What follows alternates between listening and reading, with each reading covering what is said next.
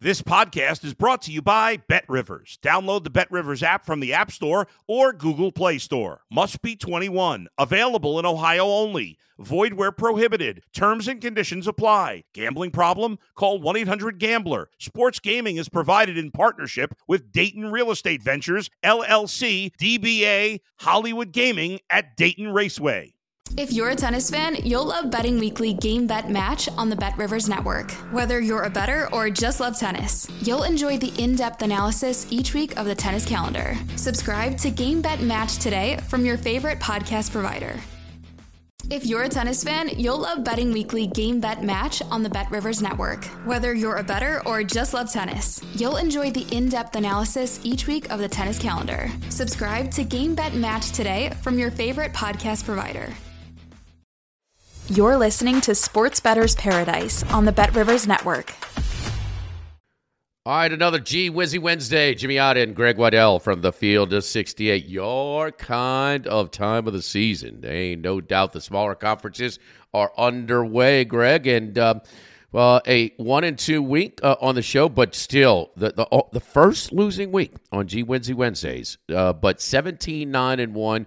Very, very good still. And, um, well, uh, you also came on my radio show and gave out Iowa. And, well, did you did you go to mass? Did you light an extra candle? Did you get a confession? Uh, what, how, how, how did you did you buy somebody dinner? What, how did you uh, get that off your conscience? You know, I think I'm currently serving my penance for that right now because that was the first of of five winners for me on Saturday, five and zero oh sweep, and uh, I followed that up immediately with a winless Sunday, zero oh and three. Yesterday, a one and two day. So the things that I have done to deserve an Iowa victory there. I'm not proud of, uh, but I do think the karma of the universe is coming back for me. I'm hoping to get the ship on the right track here today. What I mean, Izzo, defending and rebounding, correct? I mean, you score 101 in regulation, and you cannot you cannot win the game. You cannot cover five and a half. I mean, uh, I'm sitting there with plus five and a half and, and saying, oh, well, you shoot 83% regulation from three. I, am done. I'm cooked, you know, at, uh, at overtime. And they uh, bailed. And of course, they let them dribble it out there, exhausted the last 10 seconds, you know, and let it lay on six. Give me a three uh, at the buzzer. Uh, but um, what's, what's, what's the thoughts on Izzo? I mean, he's kind of one of the, the last ones kind of hanging on sort of from uh, sort of from his era yeah, I mean, I have hypothesized here in the state of Michigan for probably the last six, seven years that he was on his way out. You can tell how much he hates the changes in the game from a larger viewpoint, like just mm-hmm. stepping back. He hates the transfer portal. He doesn't like the NIL. He's not well equipped to excel in that era, in my opinion, compared to some of these younger coaches who have really adopted it. Um, but he's so stubborn. That's the thing. Like, what part of what makes him so great is how stubborn he is. I mean, at this point, he shows no signs of of wanting to leave. He's got a top recruiting class coming in next year, uh, but this okay. is now three straight middle of the pack finishes for him in the Big Ten, and the Big Ten is not a good conference this year. Michigan State's looking like they're going to finish eight or nine, depending on if they win that final game of the season this weekend. Uh, it's baffling, man. It really is. They had a nice bounce back last night when it looked like they were going to get ran out of the gym in Lincoln, Nebraska. So, yeah, uh, you know, they're kind of one of those cockroach teams. You got to step on them. You got to make sure you extinguish them, and uh, they did the opposite against Iowa.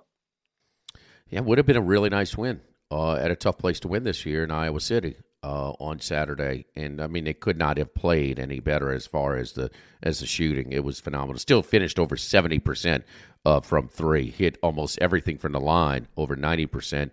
Uh, and well over 50% uh, from the field. Greg, philosophically, this time of the year, as we get into the conference tournaments, um, do you I mean, general approach, or do you have anything, or it's just case by case situation as far as smaller conferences, maybe more pressure on the favorites that have, you know, one bid leagues that have to get it done.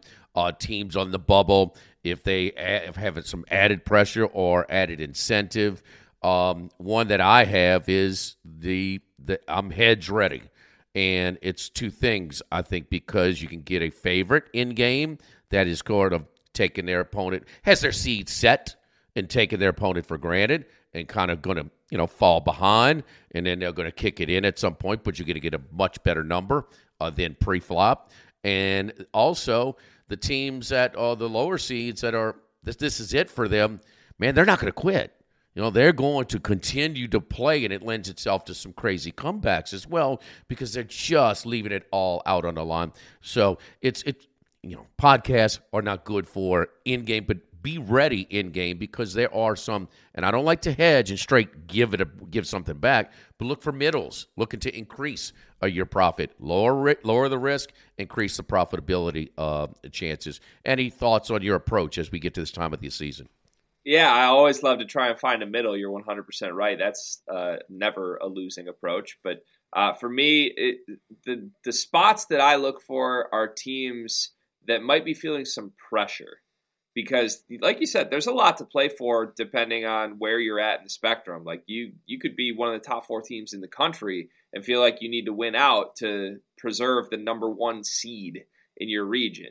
You could be a team that's on the bubble that feels you can't lose another game and you're going home and you're going to be in the NIT.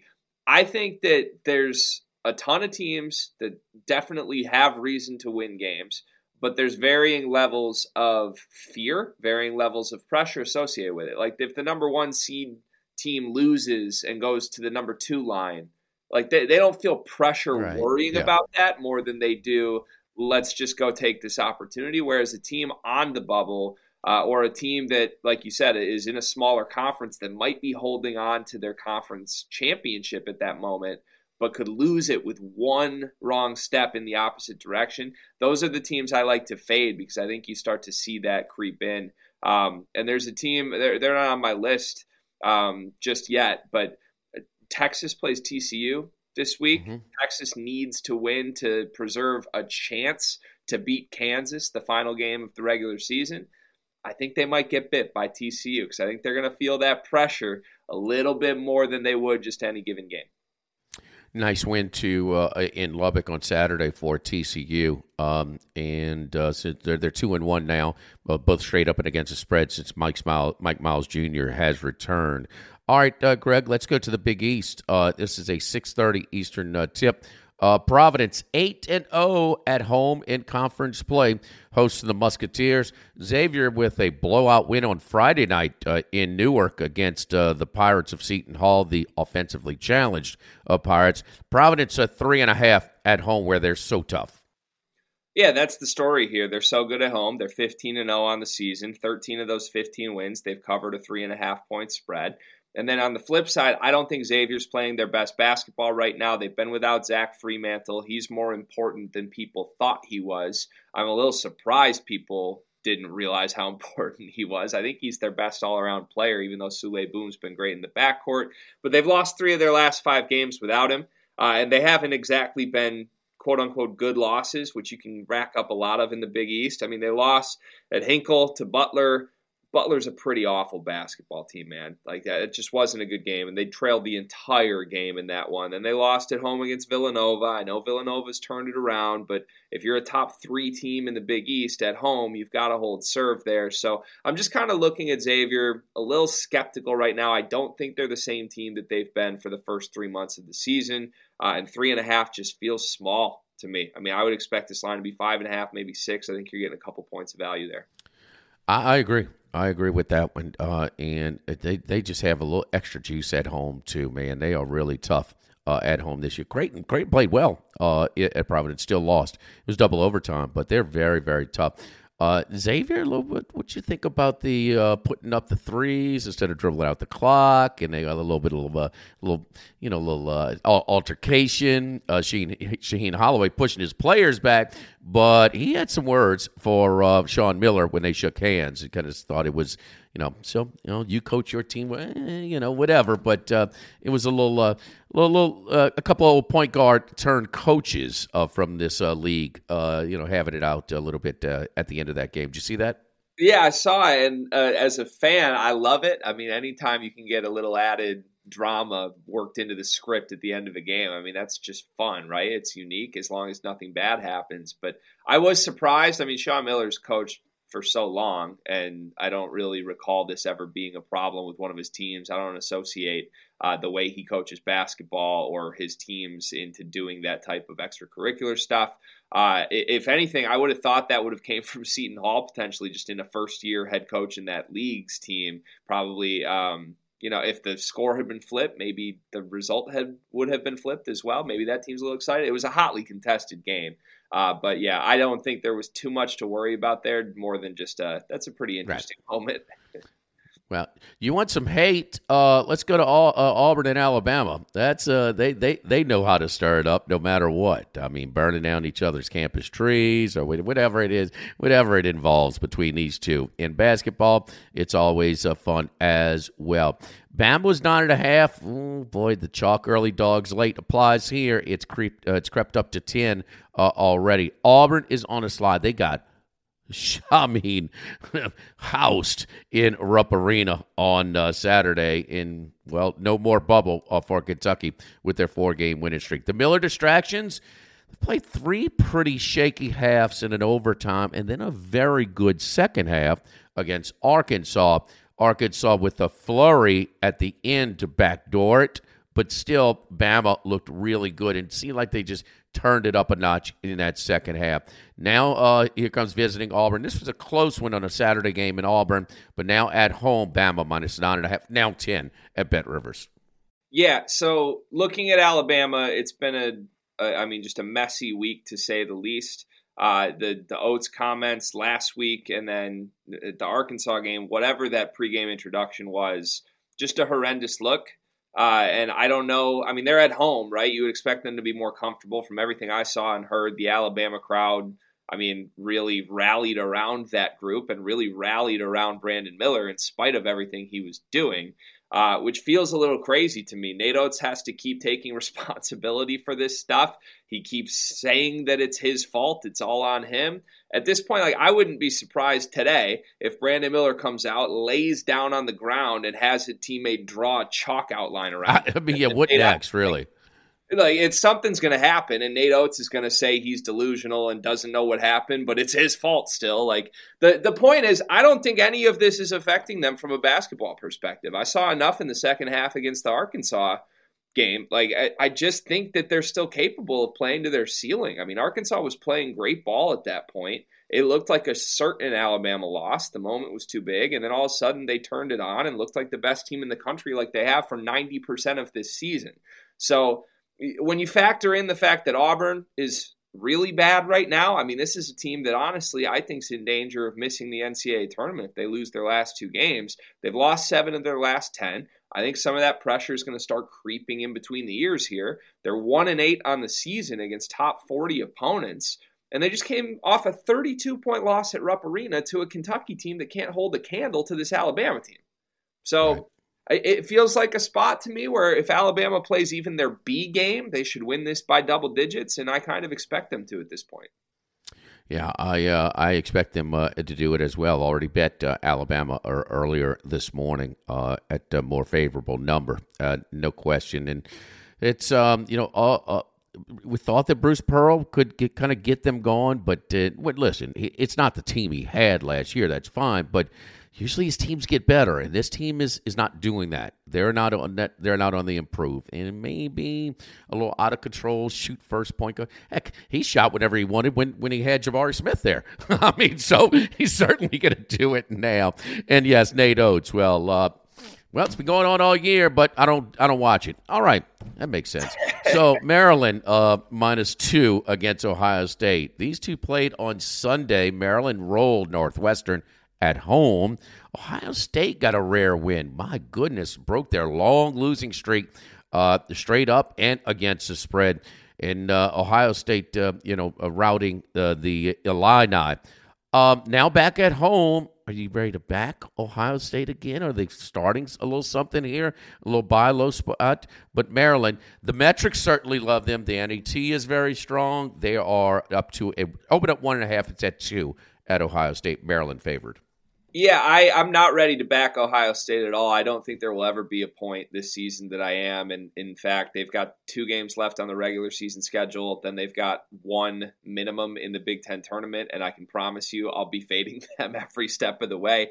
This is a team, again, I just have to say it, even though they got the win against Illinois and the cover against Illinois, they've lost 14 of their last 16 games. They haven't covered 14 of their last 16 games. That's an insane run for a team that before that stretch was valued by every metric in the sport as a top 25 team in the country. And the metrics still haven't come all the way around on them. I mean, they evaluate this team as if they're a bubble team when, I mean, they haven't been close on the actual basketball court. So I feel like this is a spot more for an Ohio State team who I hate their habits. I mean, if you watch them play basketball, forget the records aside, uh, like they they just do so many losing things. They've got a ton of youth a ton of transfers who are here for a, a cup of tea, and then they're going to have their senior day tonight, and they barely even played at Ohio State, and none of it has come together as a cohesive unit. There's no communication, there's horrible body language, there's horrible shots. But they have talent, right? That's why they can go out and surprise Illinois when you think they're dead. Um, to me, this is much more a hey, they got their Super Bowl. Like, oh, we didn't expect we were going to win a game the rest of the season. We got one.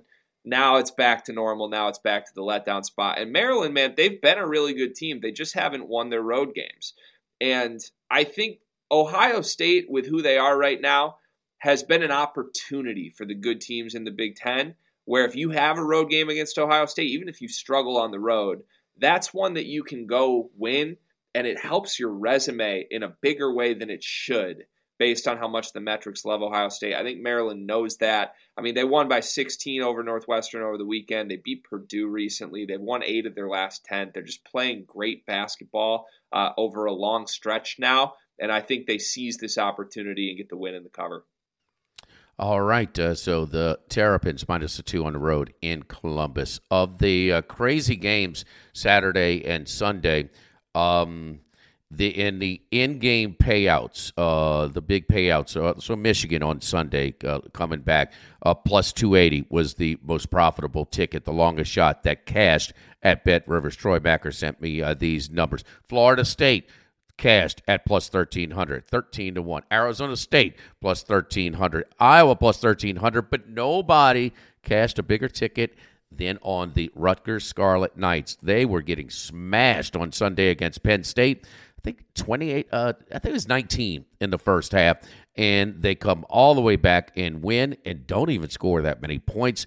Uh, boy, the uh, Penn State just uh, shut it down offensively. Northwestern on a after being so hot on a little mini two game losing streak, including being routed by Maryland on Sunday, blowing that big lead at Champaign uh, that, that cost you your your parlay. That was brutal. They're back home where they're comfortable minus three and a half against Penn State. Yeah, they're comfortable. You said it. They're five and one in their last six Big Ten home games, and those five wins have not come against the bottom of the barrel here. They have wins over Indiana, Iowa, and Purdue in that span. I'm taking this Northwestern team seriously. I really am. Their backcourt, Boo Buie, Chase Audige, is pretty dang dynamic. I mean, it's two guys who can go get you 15, 20 points a night.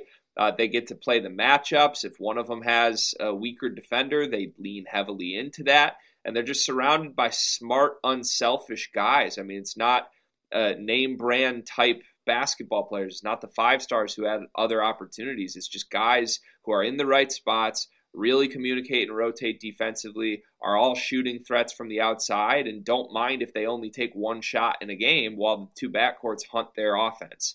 Penn State, to me, I mean, that loss to Rutgers is a backbreaking loss, right? This is a team that I think feels like they are good enough to make the NCAA tournament, but feels like they have just dropped the ball over and over again when they've had opportunities to build a resume. And I think that loss to Rutgers, honestly, is the type of loss that makes them feel like there's nothing they can do anymore. I don't mean to play psychologist, but they're not – in the first four out. They're not in the next four out. Like they, they, at this point, they can't win their next two games and be projected even on the bubble at this point. They're going to need a run in the Big Ten tournament, uh, and for that to happen in the fashion it did, where they're just up so much, and then all of a sudden they can't score for ten minutes. I think that's a heartbreaking, backbreaking loss. Penn State's one in five on the road this season against teams that will play in the NCAA tournament. I mean, Northwestern's great at home, uh, three and a half. Kind of similar to the Providence line here. It just feels too shallow to me. Yeah, I, I would agree. Some really short, uh, some short numbers uh, at uh, at home. The Penn State uh, collapse, and yeah, I do think their bubble has been bursted. You know, now they're uh, NET at sixty. again, we talk about the forties being that bubble range, so they they're out. They've got to make a, a a deep run into the Big Ten tournament to get any type of uh, consideration.